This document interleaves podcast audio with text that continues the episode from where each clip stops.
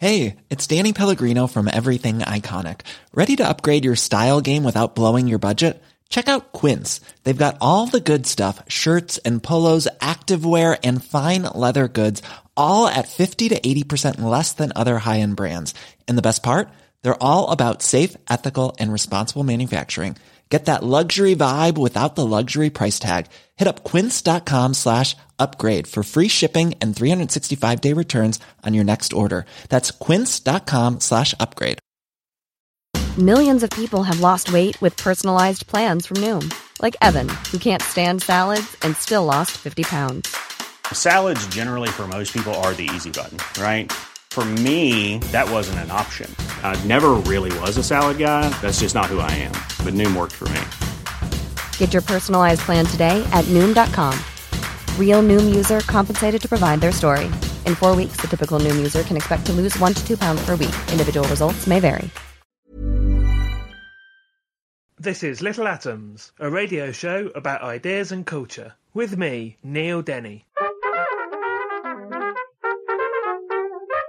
This week, missing children and missing parents in Sheena Kamal's debut novel Eyes Like Mine and Kate Hamer's second novel The Doll Funeral.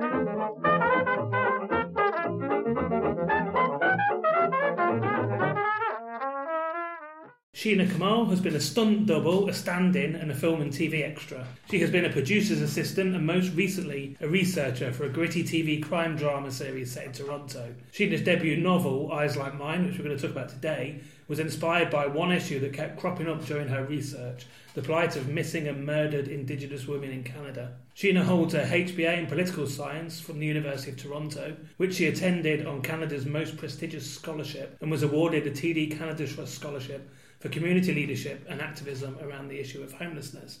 Sheena, welcome to Little Atoms. I'm so pleased to be here. Thank you for having me. Tell us how, how would you describe Eyes Like Mine? What's it about? It's a, it's a suspense novel about a psychological thriller about a woman who discovers that the child she'd given up for adoption 15 years ago has gone missing and she's drawn into the very deep and dark events of her own past in order to find out what happened to this girl that she didn't want to bring into the world basically and she um, and she tried to bury and so as the story moves along she is compelled by this person that she for a long time she pretended never never even existed And she's indeed contacted by um, Bonnie, her daughter's adoptive parent, That's or, right. adoptive father in, in, in the initial circumstances, to actually to look for her for them Mm-hmm. because she's she's not a private eye.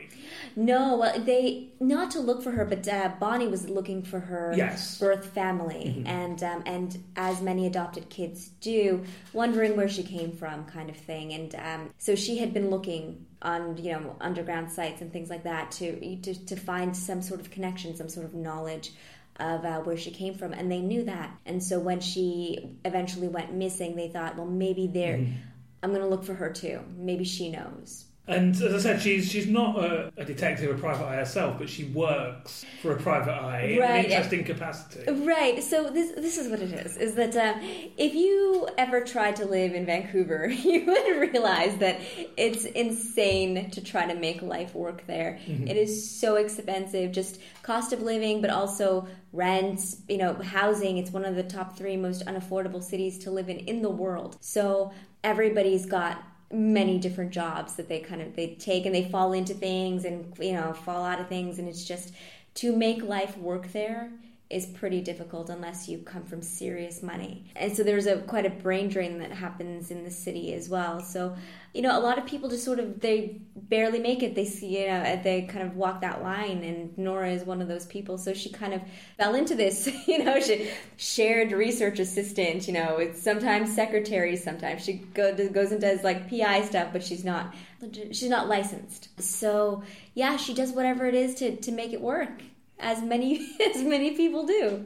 Well, perhaps let's say a bit more about Vancouver, which not all of the novel is set in, in Vancouver. It's also out in wider British Columbia, but the city itself. Why is it so expensive to live there? Then, what's so great about Vancouver? You know what? It's it's a constant debate. Actually, it's like it's like talking about the weather. It's in Vancouver. Talking about the weather is essentially uh, talking about housing prices. There are a lot of reasons people kind of have their own. Everyone has their own opinion as to why Vancouver is so uh, unaffordable, but really, just a lot of people want to live there because it is so beautiful.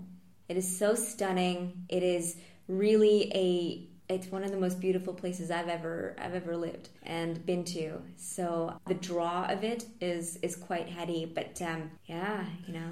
It's also for a book like this, which is not a travelogue. It's also a place where there's. I mean, famously there was like a massive drug problem in Vancouver. You talk about there's like an area, isn't there? What's the area called? Hastings Street. Yeah, Hastings yeah, yeah, Street. So this is this is a funny story. So this is what happened. I tried to be an actor for a really long time, and so a lot of actors from Toronto they would go over to Vancouver for pilot season because Mm-hmm. Vancouver was close to LA, and so And they make a lot of TV. The Americans, it, it stands in for American City a lot. Right. Yeah. So it's it's this really it's this yeah.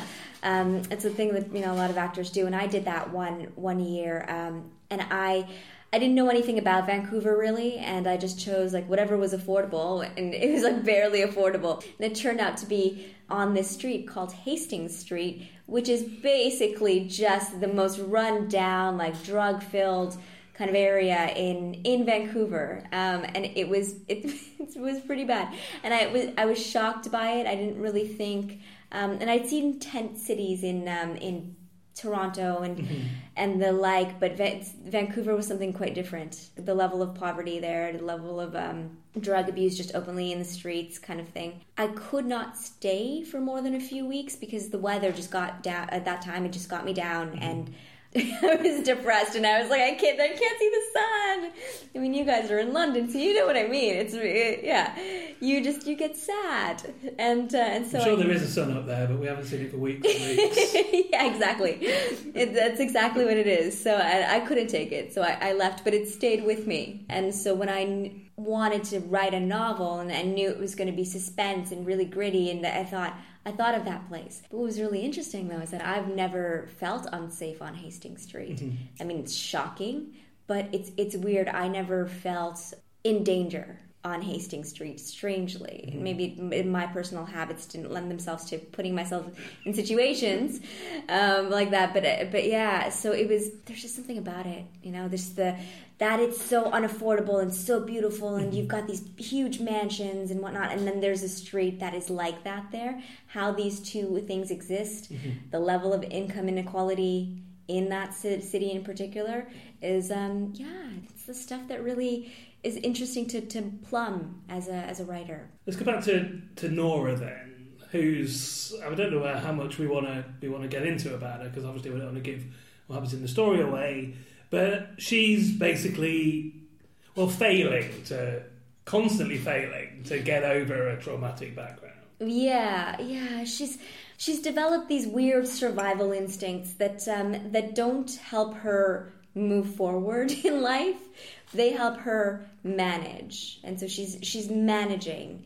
And uh, a lot of people who have addiction issues a lot of people who have struggled with traumatic events it is very hard to just barely make it and to just manage to put one foot in front of the other and just go through life. And that's and that's where she is when this happens. And it catapults her into a completely unfamiliar territory for her because she's got to examine her feelings and she's actually got to confront things that she's chosen to really run away from and, and keep behind her for a long time And can we say, are we able to say how Bonnie, how this, this, you know, the story of looking for Bonnie is directly connected to that past? Yeah, yeah, we're, yeah, we're definitely able to say that. Um, Bonnie represents that dark past. She doesn't want to go there, and that, and she doesn't want to care. And she's often surprised that she does care because she's tried so hard for so very long to not, not even think about this person, but that she's in danger. You know, she can't help herself. Let's talk about some of the other characters then. So I mentioned that she's she works for Seb and Leo, who are these this couple who are uh, well, one of them's a private eye, one of them's a journalist, and as I said, she has this interesting role where she's sort of secretly living in their basement, yeah, yeah. which is funny. Um, and also going out, you know, being a personal assistant, doing transcribing for them, but then also going out on, you know, stakeouts and things and Right. surveillance and stuff. Tell us something about Seb and Leo. Seb and Leo are wonderful people. They are this uh, this couple that are just madly in love, and they are kind and generous and supportive, and they Nora sort of fits in their little family. Um, and she doesn't really think of them that way until she starts to kind of confront her issues, and then she realizes how important they are. But they they've welcomed her, and they don't judge her. And she um, sometimes you find family out there that you you you would never expect that these people would be your family, and they and they become that, and that's what they are. They are to Nora in, in a way they're they're mentors they do um, you know provide an income whatever but in another way they're they're emotional support and they really care as much as she lets them care and then we could perhaps contrast them with Everett and Lynn, who are the you know the adoptive parents of Yeah. Bonnie, who are not that you know that sort of support that she has from Seb and Leo. They have secrets of their own. Yeah, absolutely. Um, they do, and it's it was an interesting character study for me to think about what it's like to for a couple to be in love and start off and, and not being able to have their own children, so they adopt a child. But then what happens when the marriage falls apart? And then the child also is like, You're not my actual parents anyway, and, and what kind of pressures does that put on a relationship and how does that affect your relationship with your child because you know the breakup of a family is a it's a traumatic thing in general but then you add this other layer to it and how how difficult is that to even just imagine it's um so yeah i i have a lot i know they, they come off a certain way in the book but uh, personally i have a lot of sympathy for them i think they're in a, an untenable situation And tell us something about Bonnie herself. Who is she? she's a girl that's struggling with her identity. She doesn't really know who she is, and most teenagers don't.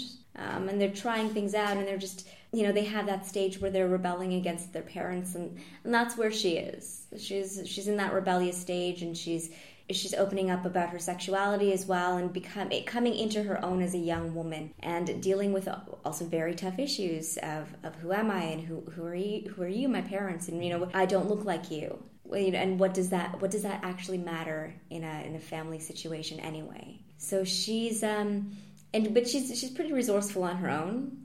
You know, she's uh, she's a little bit complicated and conflicted, but she's she kind of mirrors her mother in a lot of ways, in ways that disturb Nora. I think that she that she's like that, that she's able to, um, yeah, And then just one other character I wanted to talk about, who is Whisper, right, yeah, who um great character.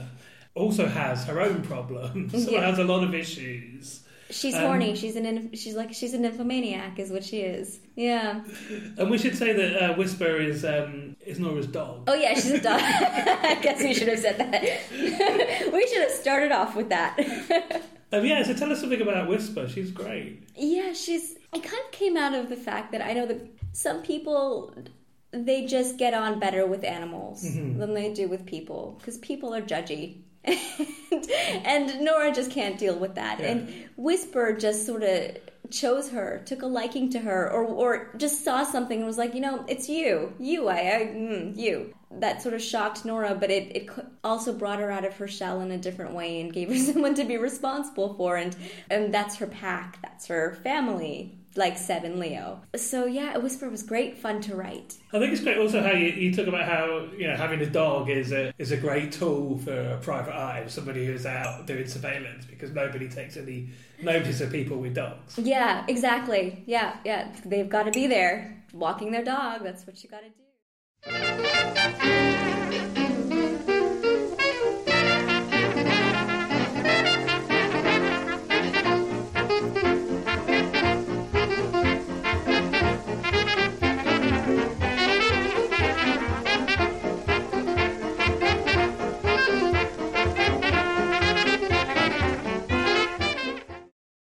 Little Atoms. I'm Neil Denny. Today I'm talking to Sheena Kamal and we're talking about her debut novel, Eyes Like Mine. Sheena, let's talk about the what I mentioned in the introduction, the sort of real life backstory that came out of your research that influenced this story, the Highway of Tears, it's called. What is that? The Highway of Tears is a highway to the north of the province, where um, it's a place that exists in in Canada. That's how do I how do I say this? It's so tough to talk about. Basically, a lot of women go missing and are, and were murdered along the Highway of Tears, and they are women primarily of Indigenous heritage. the way it came into my consciousness is um, there are some activists and some writers and scholars and community leaders who have been working for a really long time to get the issue of missing and murdered Indigenous women to put that on the on the national to bring it to the national conversation mm-hmm. and to say to Canadians, look, this is happening and I paid attention to those conversations, and it really it really affected me because it, it's not just limited to that highway. It actually, um, I guess, how vulnerable Indigenous women, girls, and women are. It's throughout our society to violence, and not just Indigenous women. I have to say, there's um, an article that just uh, is breaking right now with the Globe and Mail in Canada, talking about how a large percentage of uh, sexual assaults that are reported to police are dismissed as unfounded and um, higher than any other kind of crime. They're dismissed as unfounded. And looking at why exactly the police are finding these cases baseless and why exactly girls and women are going into police stations saying, look, this happened, and the police are not taking them seriously. Um, and that happens across the board, but when you look at who's the most vulnerable, Indigenous communities have been, you know, are of particular um, they of need to, to you know, for us to really look at it and, and and see the reasons why this is happening. So yeah, that affects me on a personal level. I don't know why. It was just something that I, I couldn't get out of my head. And there was um last year as well. Uh, there was this article that said it looked at what Canadians are clicking on. So missing and murdered Indigenous women. Journalists are talking about it. People are really are trying to have the conversations, but the public they're not clicking on the articles. They're not reading them. They are aware that something is happening, but they don't want to confront it. And I think that's um, representative of our attitudes in general towards issues of violence against women and in issues of, of indigenous people indigenous issues in our in our society so people know they exist and journalists want to cover them but canadians are not are not interested in actually looking further we obviously are very familiar with the story of the USA's treatment of its indigenous peoples, yeah. but the Canadian story is a bit less well known. So, in a sort of like you know on a wider scale, what happened? What happened was that um, I I call it branding. Like I, it's it Canada's brand is a, one of an international peacekeeper, and our PR person, whoever that is, is fabulous. Yeah. And so, and everyone thinks that it's this very liberal place, this very progressive place. You got a cute little prime minister now. He takes his shirt off, and he's a you know. Actually, I I think Trudeau has a pretty tough job, um, but but yeah, but he you know every time something happens, you know he gets on and he's like it doesn't happen in Canada, and but really bad things happen in Canada, and mm-hmm. we have a terrible history um, when it comes to in Indigenous history when it comes to um, we had uh, segregation as well during the Jim Crow time, and it wasn't legislated, but it was in practice still segregation. We also turned away um, Jews looking for refuge in Canada. Um, like the states, we did that as well, and they were they went back, they were sent back, and they were murdered, or a large percentage of them were murdered. Yeah, we it, and the mosque shooting that just mm-hmm. happened. Um, we had an act of, of homegrown terror. Um, someone who went into a mosque and shot it up and, and killed people, and it caused a lot of harm. So we do we do have these things, but Canadians like to think that we're better than America, that this kind of hatred doesn't exist in Canada, and it does. When, and I think it, it comes from this lack of ability to really look at ourselves and who we are, and just to, and to to examine our narrative as people who live in this in this land. Tell us something about the um, the residential schools. Right. Well, residential schools were, um, and and I and I have to say I'm not an Indigenous person. I um, I follow these issues, and and so I get my knowledge from other activists mm-hmm. and other people who are really bringing it forward. Um, but residential schools was Canada's attempt at assimilation when the fur trade happened. You know, Europeans would come over, but it was primarily to just trade. And then when people started wanting to settle in Canada, they needed to deal with their so called Indian problem. And so uh, residential schools were boarding schools where a lot of very traumatic things happened. A lot of um, horrifying things happened in residential schools. Kids were not allowed to have their culture. They were not allowed to speak their languages. They were there was abuse. There was uh, there were nutritional studies done on children where to develop vitamins you know, experiments done on them. These things happened. And um, one thing that, that really affects me very deeply is that I learned just a few years ago, actually, that the last residential school closed in 1996. Wow. which yeah, it was not not a long time ago. I immigrated to Canada in 1989. I was a child then. I was a child going to school, learning about residential schools like they were a thing of the past. You know, oh, but back then it's just when there was a residential mm-hmm. school actually open. And and I'm an immigrant, and my parents came here buying into the this idea of the Canadian dream, and the treatment of indigenous peoples shows that this is a lie. This dream is not actually something that is real. As you mentioned, you you not an indigenous Canadian or that's know, right. A, a, Canadian. You moved at a young age from Trinidad. Mm-hmm. So, what was your own experience as as an immigrant to Canada? Um, I it's funny because I'm pretty much the embodiment of the Canadian dream mm-hmm. in a lot of ways, and that's sort of tough to to reconcile as well because I know that it's a lie, but I also, I mean, Canada has. I've had so many opportunities in Canada, and I was I had a great public school education. I was encouraged to volunteer and and be part of my community, and through that volunteerism, I won a scholarship, and that paid for my university education. Mm-hmm. I had um, access to health care. I just uh, you know clean water, things like that. Like I have lived the Canadian dream, and it was real for me. Mm-hmm um, which is why I, I get so upset that at this idea that it's not real for everybody and that it's not a real thing because that is you know that's not um, it's not right but I, I there there were some issues growing up you know little slurs in the playground and whatnot but by and large I was accepted and I felt I've always been a loner by the way so I mean, not accepted by my peers, but just in in society in general, it was it was fine. You know, I had, I had a really good upbringing. I want to talk about the the transition from acting to writing, but before we do that, just tell us something about this. You know, I mentioned you know you've worked as a as a stunt double right. and a stand-in. So say yeah. something about that. well, the, the, that story is that I was I was trying to be an actor, but um, but that's a you know that was a rough ride, and you basically as a broke actor you take whatever job you get. So um, in many databases, my profile is in you know and very specific like your your exact proportions mm-hmm. your hair your skin color lots of photographs whatever and sometimes they would need to match actors for standing in and for stunt doubling, um, for photo doubling as well. Uh, pretty much anything in front of the camera that you can do at union rates. I I was like, yes, union rates, like that, yes. So so that's really what it was. Is that I um, took what those opportunities as they came in to pay the bills. yeah, but it was but it was fun. It was good fun. Um, I've stood in for Archie Panjabi, who is one of I think Britain's great actors mm-hmm. on a film she did called Traitor. Um, and they it was that was really interesting because I got to sit into a, in a lie detector chair because there was a scene she had to do where she was in a lie detector chair and so they needed to light the scene for a long time she wasn't going to sit in the chair so I got to sit in the chair with the technician and he was explaining you know how you figure out like how people how how how it works mm-hmm. which is so interesting so you get all sorts of fascinating opportunities if you're available and waiting for auditions. and so yeah, so then moving on to writing. So the tra- how did you find the sort of transition from you know from acting to writing? I guess is what I wanted to talk. About. Yeah, I'm I'm a deeply political person, and I did um, in in university I did political science. So that's what my degree is in, and my background as well is is pretty um, focused on issues and things like that.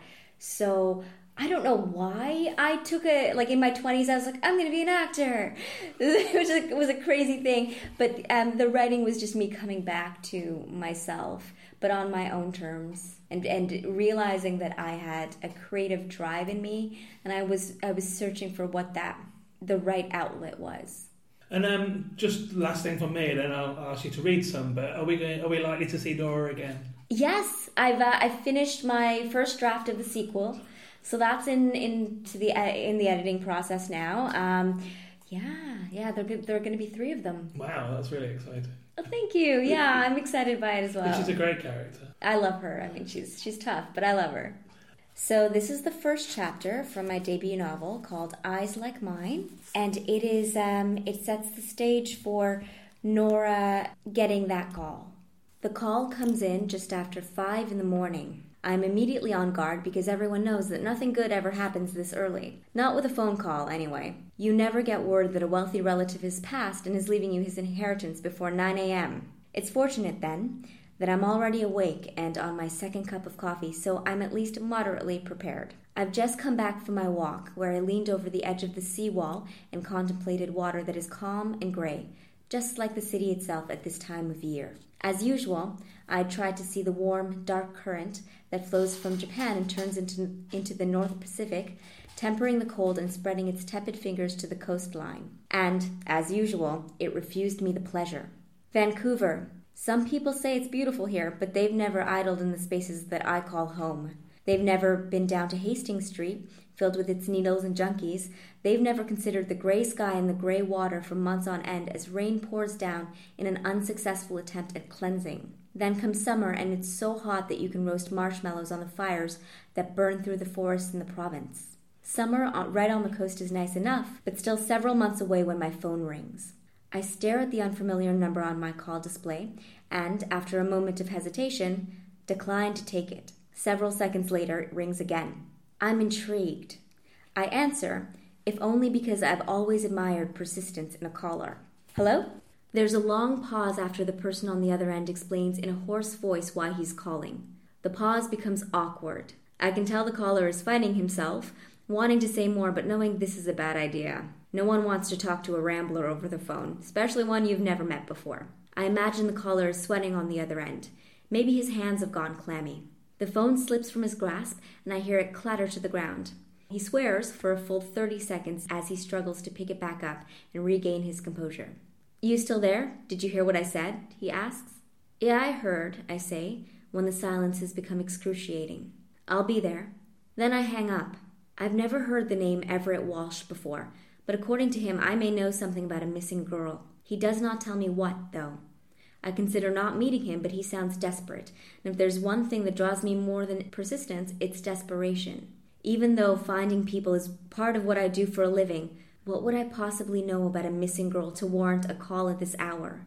His desperation is so fresh and raw, I can almost taste it. I've been talking to Sheena Kamal. We've been talking about her debut novel, Eyes Like Mine, which is out now from Bonnier Zaffre. Sheena, thank you so much for coming in and talking about it. Thank you very much for having me. It's been a pleasure.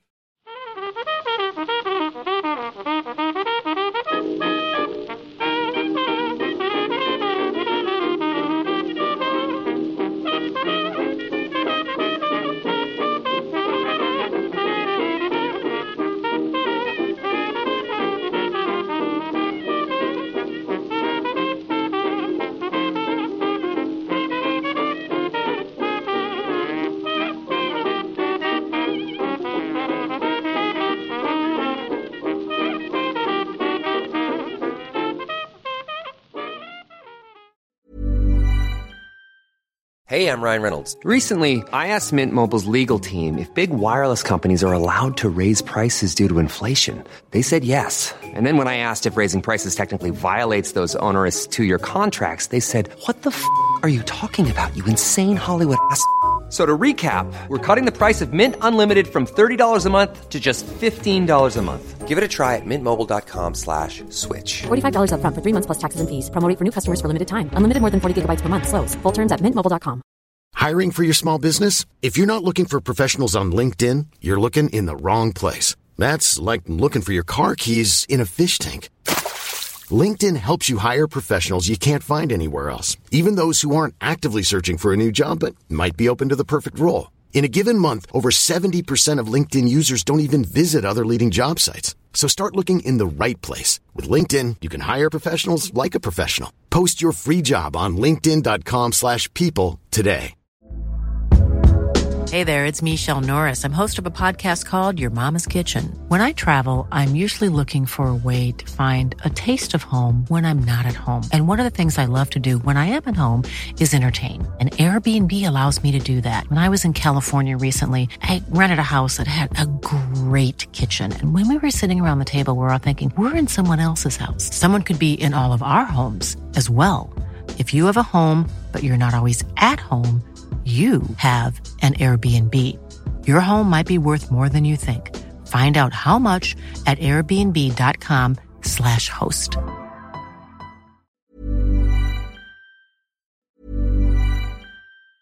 Hi, I'm Daniel, founder of Pretty Litter. Did you know cats tend to hide symptoms of sickness and pain? I learned this the hard way after losing my cat, Gingy. So I created Pretty Litter, a health monitoring litter that helps detect early signs of illness by changing colors, saving you money and potentially your cat's life. Pretty Litter is veterinarian developed, and it's the easiest way to keep tabs on your fur baby's health right at home. Go to prettylitter.com and use code ACAST for 20% off your first order and a free cat toy. Terms and conditions apply. See site for details. Even when we're on a budget, we still deserve nice things. Quince is a place to scoop up stunning high end goods for 50 to 80% less than similar brands. They have buttery soft cashmere sweaters starting at $50, luxurious Italian leather bags, and so much more. Plus, Quince only works with factories that use safe, ethical, and responsible manufacturing. Get the high-end goods you'll love without the high price tag with Quince. Go to quince.com slash style for free shipping and 365-day returns. I'm Alex Cox, and this is Little Atoms, a radio show about ideas and culture.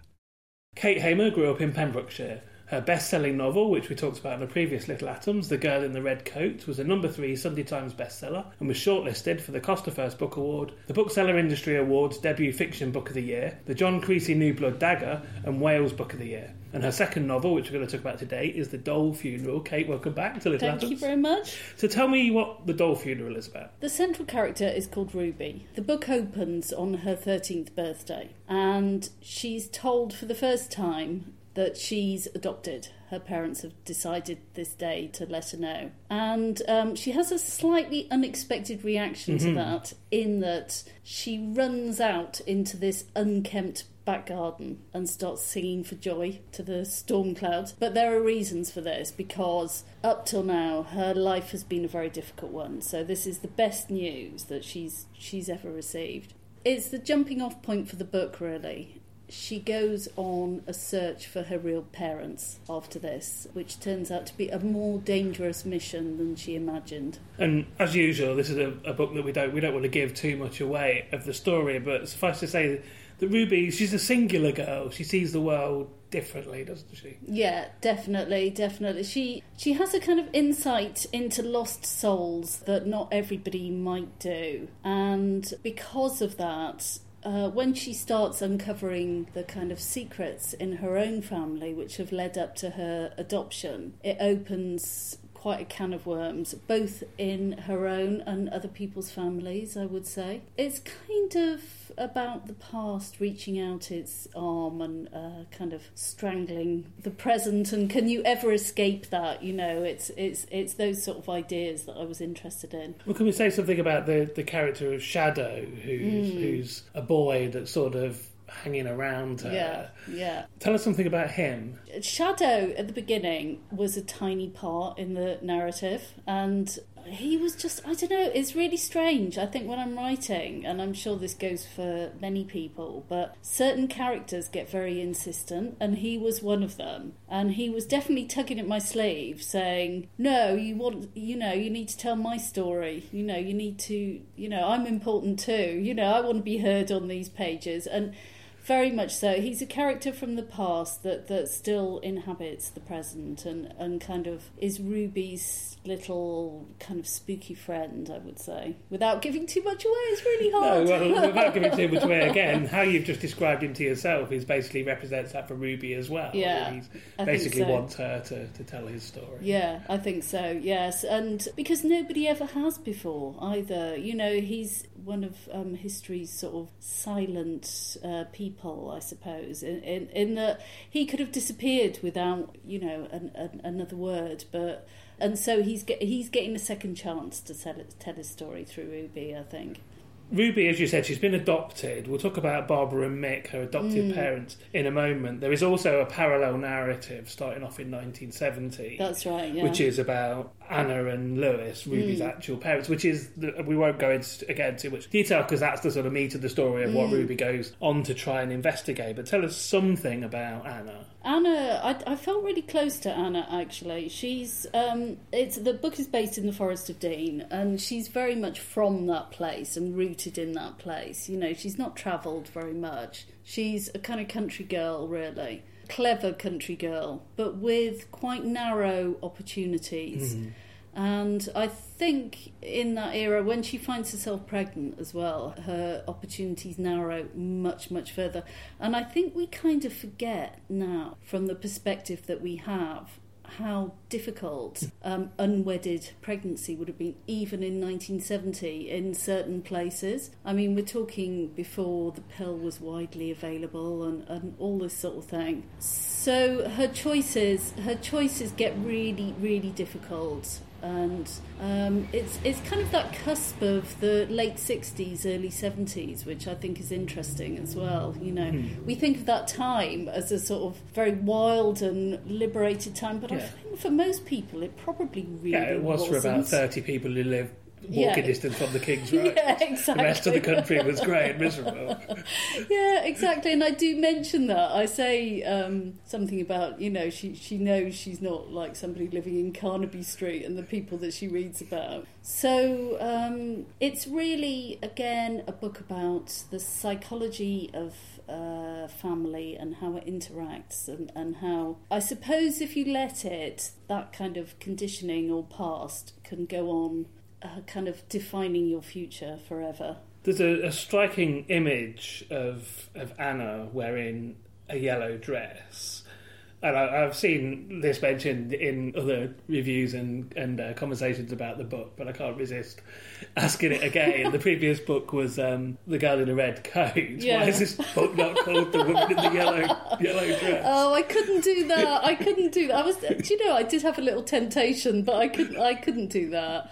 But I'm really well. A, I'm interested in clothes. I think they're sort of big signifiers for people. But I'm also really interested in colour, and I think definitely, and it's reflected in the cover actually. The colour yellow is is a bit of a thread Mhm. through through this book. I mean, I think colours reflect emotions quite quite strongly, and and yellow in one way it's a quite a sunny, obviously sunflower colour, but I think it's got another side to it as well. So without sounding completely nuts, I think yellow's a very dualistic, interesting colour. So yeah, the yellow does thread through the book, definitely. Yeah.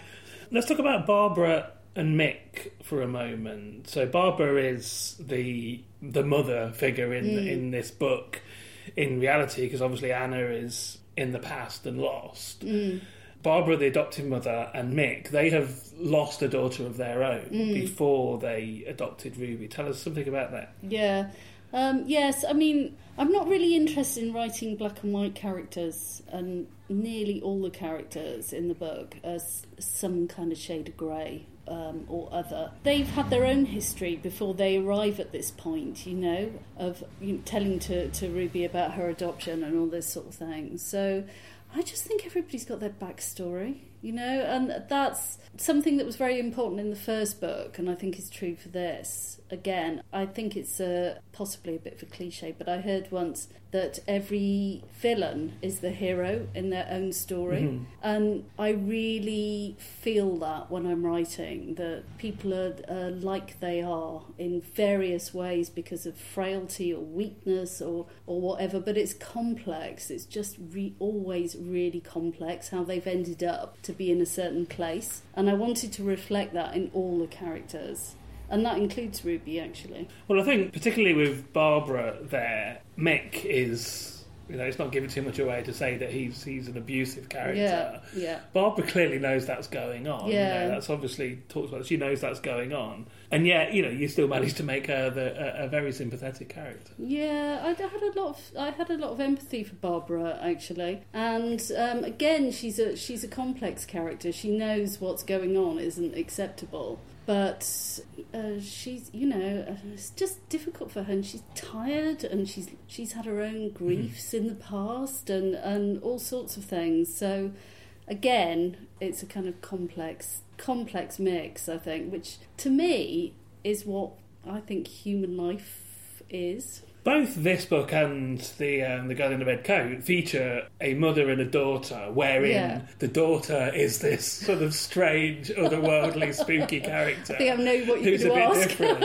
and the mother is well, I was going to say something like you know problematic or you know a bit difficult, but mainly I just mean realistic. Yeah. I honestly think that um, mother and daughter relationships are just really interesting and potent, and they're often portrayed as being quite kind of romantic in a funny way, quite chocolate box and saccharine, Mhm. and and they're not like that at all. I mean, there's all sorts of things. They're quite competitive sometimes and complex. So I definitely, and I think that happens quite early as Mhm. well. In you know eight nine, and the the kind of push me pull you stuff starts coming up. So I wanted to explore it as a realistic relationship and not not the kind of hearts and roses thing that that is often I think Mother's Day and all that sort of thing portrayed to be, you know. You hear women talking about their mothers like properly face to face and it's, not, it's definitely not like that at all. Mm-hmm. And both of the girls are, you know, they're very mature. They're very self-sufficient. You know, Yeah, they, they sure. seem both seem wise beyond their years. Yeah, yeah. Well, maybe wise beyond. I, I don't know actually, because I mean the other thing I think about both books and both characters is that I think kids have a more interesting and kind of developed thought process Mhm. and inner life than people give them credit for. And so maybe I'm just reflecting that in the book, I think, more than thinking they're like way wise beyond their years. What I was hoping to do was give a snapshot of how I perceive that age group and the sort of inner life that they probably lead. I've read that you you yourself were left to, to bring yourself up on your own for a period of time when you were young as well, and, and that can't help but be reflected in these two characters. I think. Yeah, well, I think left to bring myself up was probably not quite that extreme, but I was. My parents were involved in an accident, quite a catastrophic car accident, and my mum was away from the home for a long time, and sort of normal family life did cease quite significantly. And it wasn't, I think it was a, a, a period where, because I was away from the busyness of normal family existence, it was a bit of a, um, what do they call it, time out of time, you Mhm. know? And so I think that's definitely played its part in, in and I read, you know, I was lucky enough to come from a, a house full of books, and I probably read even more because of that, because the quietness of it Mhm. all. So it was a, a quite an important time.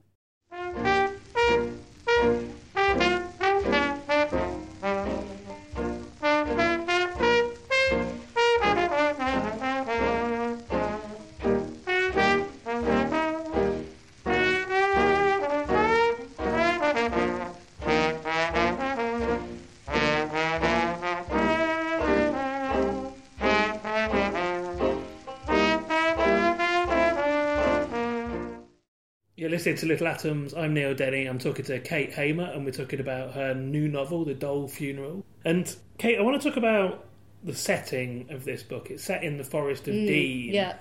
which I'm only sort of really familiar with from like Dennis Potter stuff or whatever. Like I Mm. know where it is, but I don't know much about it. Why there?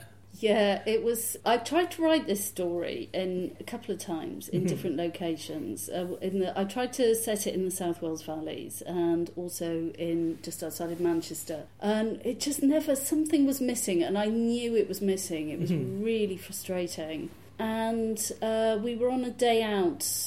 And I don't know why we were in Monmouth, but I'd never been to the Forest of Dean, and I saw a sign for it. And uh, I said, oh, well, let's go and have a little look. And I knew as soon as we went in that the story had found its location Mhm. because I'd never been. I think that, I mean, there are others in Britain, but I'd never been into a living, working forest in this country before. Mhm. And I just found it fascinating that there were these communities living under the canopy, really. And it was kind of a relief. It was like, phew, this is where Ruby lives. I found it at last, you know. So that is a really, really interesting place. It's on the borders. Mhm. So it's it's actually officially in England, but it's very much that sort of border between Wales and England. It's a little bit not one or t'other sort of thing. It's got a lot of Wales about it, and the fact that you know it's dominated by chapel and rugby and and all this sort of thing, but. On the other hand, it's a place of it all of its own as Mhm. well. It's got a kind of mystery to it, and I think forests are just I think in literature and in fable and folklore, they've got a kind of real a really strong flavour and importance in in terms of storytelling Mhm. to them. Well, we talked. We talked we talked about the uh, the gun in a red dress about fairy tale and about Yeah. the influence of that on you, and that comes out even more in this book. I think. Yeah, yes, it does definitely. I mean, the forest is such a um, ingredient in fairy tales. Whether actually on both ends of the scale, whether it's threat or kind of home, it can be both. I think, and I suppose more than anything, this book is about can you find a different path through the forest. I think if I had to sum it up, can, can somebody from you know whatever background find their own way and path through the forest? And that's what Ruby attempts to do. I mentioned the uh, the image of the, the yellow dress, and we talked last time about the um, the red coat and how Mm. you'd had that image of of the red coat before the story. Basically, Yeah. you had that, and that's where everything else sort of came from. And this time, that image is Ruby running out into the garden Yeah, when she finds out so. that she's um, that she's been adopted. Let's talk something about that process of how you have this this single idea, and then you know a couple of years later, four years later, in the case of the girl in the red coat, a book comes out of it. Let's talk about Yeah. how how it comes out of that seed. Yeah, I think where the initial image comes from is really hard to say. It Mhm. just it just sort of presents itself. And I think maybe the, the trick is just accepting it and, and thinking, yeah, it's something you've got to follow. But that was definitely, you know, and quite a filmic sort of image of almost like a camera's behind her Mhm. tracking as she, as she runs out into this unkempt garden. So yeah, and uh, imagery is really important for me. I think it drives the whole the whole book really the whole narrative it kind of unfolds as one image after the other but that that starting image is always the most important as well But let's talk about the, the process of turning that into into writing. mm. i'm trying to trust and allow my subconscious to do the work and not force it too much because i think if you just let it stew for a little bit it, the, the story starts unfolding Mhm. I, I've, I seem to have come up with this way of working in that, and this is with the next book that I'm working on at the moment, is true as well. That I write the beginning, and then very quickly I write the last page, and definitely the last sentence. Mhm. So I always sort of know where I'm heading, and then in between, the the journey might take you to places that you weren't expecting. But you've always got those. I've always got those two points that I'm navigating between. Um, Well, having done that that more than once, then I mean, Yeah. do you find that you, you can be further away from that, you know, from that distant point where you're supposed to be heading to than you than you expected? Yeah, I think certain character. I think it's more in the characters in both books. Um, in the first one, it was the twins, Mhm. and in the second one, it was Shadow. Characters turn up that you're not quite expecting. They pop up and they say, you know, what about me? You know, kind of not really. Um, I don't know. I'm. I'm kind of. It sounds like I'm trying to make it sound like it's a really kind of like mysterious, mystical thing, and it's not really. It's. It's. It seems quite a natural, organic process. But I think I think it's more the characters that, that present themselves. They're the ones that change the story, you know, because their personalities start interacting on everything else and, and changing everything. Just a, a couple more things from me then, and I'll get you to, to read a bit of the book. So we spoke about the girl in the red coat just before it was published, Mm. and subsequently, as I mentioned at the beginning, it's been a massive success. It's been a bestseller. It's been shortlisted for a load of awards.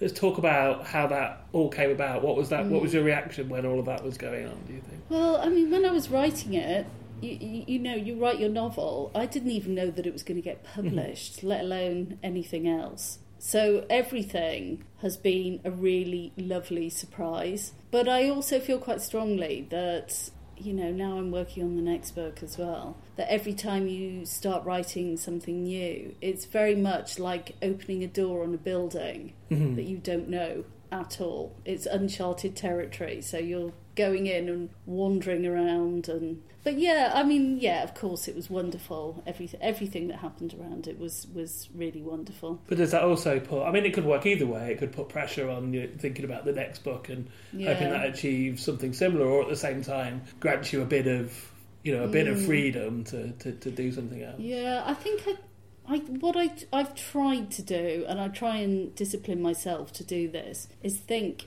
every day is just about the page and what you put on the page, and that's that's your job is just thinking about that and you know you can't let you can't think about the rest of it you can't you drive yourself crazy Um, you've mentioned you're working on a third one. What can you say about that one? it's it's dark again No surprise there. yeah. It's about that sort of age around 16, 17 where things can potentially quite quickly and easily go very, very wrong for people, I think. That's all for me. That's okay if you would uh, if you would let us hear a bit of it. This is a little bit. Ruby has. It's quite near the beginning. She's found out that she's adopted and she's decided to do something about it. However, candidly, it is in her own way. She, she feels she has to. So she's decided to go out into the woods and to cast her own little spell. I felt sure the more I thought of it, and that's about all I've been thinking of since my birthday that my real parents did not want to give me up. I expected that went double for my mother, because mothers shouldn't want to give their children away. I refused to believe it could have been easy. There must have been a reason for it, something completely terrible. They'd chosen my name, Ruby, and the way you saw it, the way I saw it, why would you choose a name like that for a child you didn't want? Three nights after my birthday, the moon rose as fat as a peach. I watched it from my window turn the forest canopy into a shifting silver sea. Now I had a name for the big white emptiness, burning like a desert inside. It was called Mum and Dad, and tonight it felt bad enough for my bones to crack. Anything seemed possible in this light. My real parents, my flesh and blood, could be near, even living right here in the Forest of Dean. I just needed a way to find them. I left the pillow bunched in my bed, took the pillowcase with me, and crept through the moonlit spaces of the house. On the bookshelf were two books from my gran an aged book that used to belong to her, Pilgrim's Progress, and the Alice Adventures in Wonderland she'd given me for my ninth birthday. I had the idea to open one on a chance page and see if there might be a message from her there within the story.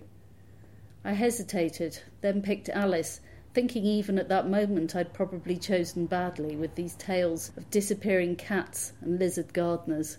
I put it in my pillowcase sack. I found the same sharp kitchen knife that had diced up my birthday cake and took it. As I left the house, I used it to delicately fillet some ears of barley from the dusty flower display under the mirror in the hall and dropped them in the sack amongst the other things a ball of red wool, some horse chestnuts, rags. The flowers of the evening primroses were wide open and floated pale above the grasses. The back gate creaked on its hinges. It led directly into the trees. As I glided through the forest in my plain white nightie, I thought, with my sack and this knife sticking out in front of me, if anyone sees me, they'll think I'm a robber. And it made me brave, this looking like a robber girl, and the belief that I could strike fear into the hearts of others. Murderer, though, murderer too, walking through the dark with a knife and sack. The badness in me rose up and made me think I could be a murderer. The knife began to bounce and wobble in my hand, so I carefully dropped it into the pillowcase, hoping the blade wouldn't slice right through and cut my legs. I walked deeper, then stopped by a tree whose outline had something human about it, its slender trunk, and I put both hands there. I caressed the sandpapery bark. It felt like an ash. Us foresters know how to tell trees so well, I could do it even in this light. Despite the night, the air was warm and soft. I sat cross legged under the tree and unpacked my pillowcase amongst the saplings that grew haphazardly wherever seeds had landed, some forcing their way, springing up from the ground even where there was hardly any light at all. The forest was a strong body pushing out life wherever it could. I put everything out on the smooth white of the pillowcase one by one. The ears of barley, horse chestnuts from my bedside drawer, torn up grass, cloth, and red thread from Barbara's workbox. When my gran was still alive, she'd shown me things behind the others' backs. She'd drop a leaf into the stew while Grandad wasn't looking and wink. Girls came to see her sometimes, always when Grandad was out. For girls who wanted to catch pregnant, she'd made miniature babies out of string and straw for them to drop in their pockets and keep there secretly. She called it invoking and said it had to be kept quiet because Grandad would disapprove. Everything you'd ever need was right here in the forest, she said. She'd never been away, not even as far as Gloucester. She died outside her cottage underneath the sycamore tree. They found her, like a fallen doll against the trunk, and said how sad it was she died alone. I think she'd decided it that way. There were sycamore keys in her hair. She had a lapful of them, as if she might have to try a hundred different doors to find out where to go next. When I was little, I used to copy her. I'd bunch leaves and herbs together and mutter over them. I'd put a stone by the door for evil wishers to stumble on. Then I was only playing, but tonight I felt life tingle in my fingertips, as though if I stuck a branch in the ground it might spurt green leaves.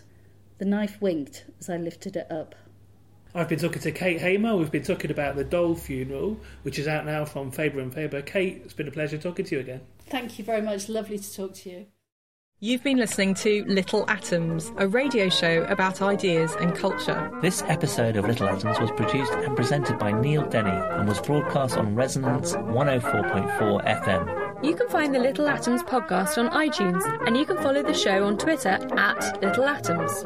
If you'd like to donate a little money to support the show, you can do so at littleatoms.com. Thanks for listening.